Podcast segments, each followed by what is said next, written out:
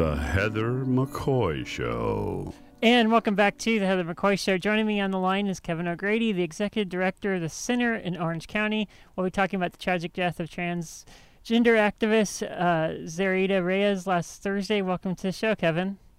Thank you very much. Um, before we get started, uh, um, w- before we get to started with a few details that we know about her death, tell us about who uh, Zoraida Re- uh, Reyes was as a person. Well, she was uh, a fierce advocate for the things that she believed in, not just transgender rights, but immigration rights also. And uh, she was a huge support to her friends. They all describe her as being very strong and spiritual and calm and, and happy. Yeah. As a um, transgender woman, I know the types of adversity I face. But what kind of challenges does a uh, transgendered undocumented person face? Well, it's the double whammy. I mean, the level of discrimination against transgender women, which you understand, um, is massive. And I think perhaps not a lot of people really understand how high it is. And for undocumented people, there's the further risk of being sent back home. And for a lot of the transgender women in Orange County who have come here from South America, they come here from countries where they face uh, persecution, arrest, in extreme cases, torture because of their gender identity. Yeah, that's been in my experience working with that issue. I actually visited an ICE detainee facility for a while, and the person I was visiting was brought up here when she was probably around 10 years old because uh, her brother was, you know, escaping her dad who was torturing her essentially. Yeah, that's very, very common. Uh, what kind of work did she do at the center in Orange County? Well, she didn't work at the center, but a lot of her activism work was out of the center. Yeah. We have a transgender Latina group that meets on Tuesdays, today actually, um, Transgender Empowered to Act and she was a member of that group. And then she was also very involved with a group called De Colores, which is a Latino LGBTQ organization, and that's where a lot of her immigration work centered. Yeah, she was very active, as we were talking about, as a community organizer for the DREAM Act, as well as the rights for undocumented immigrants. She was also right. transgender. Uh, either one of these attributes, or the combined both, could be the reason why her life ended so early. Yes, it could be. Yeah. I, mean, I, I would be very shocked if it was because of her immigration work and not simply because of her status as a transgender woman. Yeah. In the previous question, I held the back the term uh, murder because the autopsy results haven't been determined the cause of death yet. Toxicology results are still pending, but it's not normal for a healthy 28 year old woman to be found dead in the parking lot of a Dairy Queen. Well, and she, they have said that she didn't die there. Yeah. Which means, so I don't know why they're so reluctant to call it a murder. I understand that they have investigation procedures they have to go through, but right now it's really leaving the community uncertain, and for her family, particularly her mom. My mom hasn't been able to see the body. She can't claim the body. So uh, I know her mom is very distraught right now. Yeah. Were you at the memorial uh, vigil that was held last Friday? If so, what was the mood like? Uh, I was there, and uh, it was very. It was both celebratory, but a, a great deal of sadness. She obviously meant the world to a lot of people.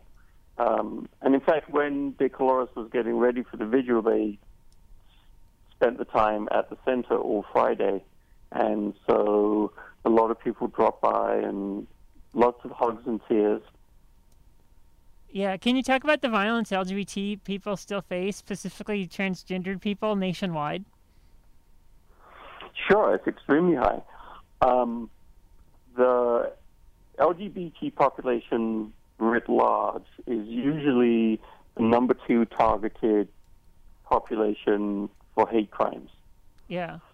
And within that, population, transgender women are generally the most targeted.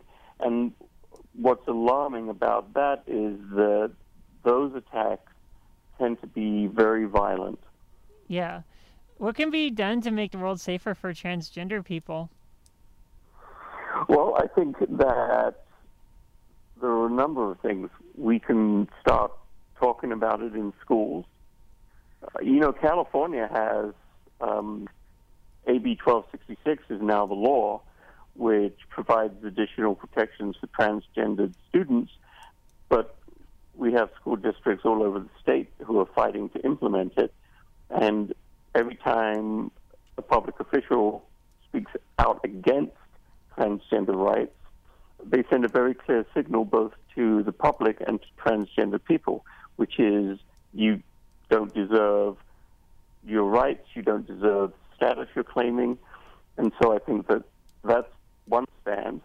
We can put laws into place that protect transgender people and offer additional penalties. Now, again, in California, we have those. If someone perpetrates a hate crime against a transgender person, there's an additional penalty, but that certainly isn't true in about 25 states. Um, and I think transgender people um, could raise their own level of awareness with the support of the LGBT community and the, the the rest of the community, the rest of the LGBT community, could realize that it has its own transphobic issues that it has to deal with definitely. When AB 1266 was proposed, and for those that don't know, it's basically an accommodations bill, which makes it so that if a transgendered student um, is, you know, presenting as female and is transitioning to female, that person can use the female bathroom. And more importantly, because I am a jock girl, I could have played on the women or the girls softball team instead of uh, my assigned gender would be, have me at the baseball team, which would suck. So that AB 1266 makes it so your life is actually of the gender that you claim to be. Um, during that debate, like the people in, I'm just going to single out a certain area, the politicians in Bakersfield, for example, because I read a lot of dispatches from their school board meetings because they got quite heated. Uh, the politicians and school board members are denying the essence of being transgender completely and just saying that we're just disturbed people. Uh, I think that has a lot to do with the fact that there's so much violence perpetrated against us. Well, I think you're absolutely right. And I have to tell you that there's a new composition on the county school board.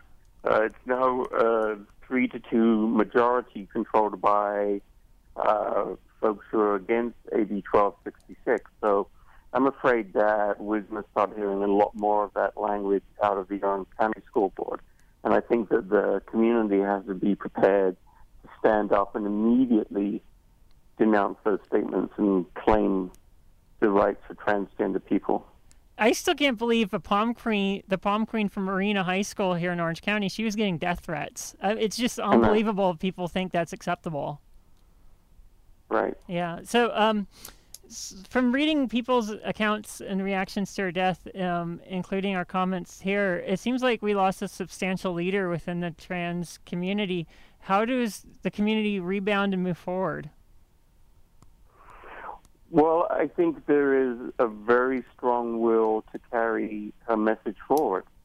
And uh, everybody understands that while this is a, a tragedy, um, that there's still a civil rights fight that has to move forward, that, that has to take place.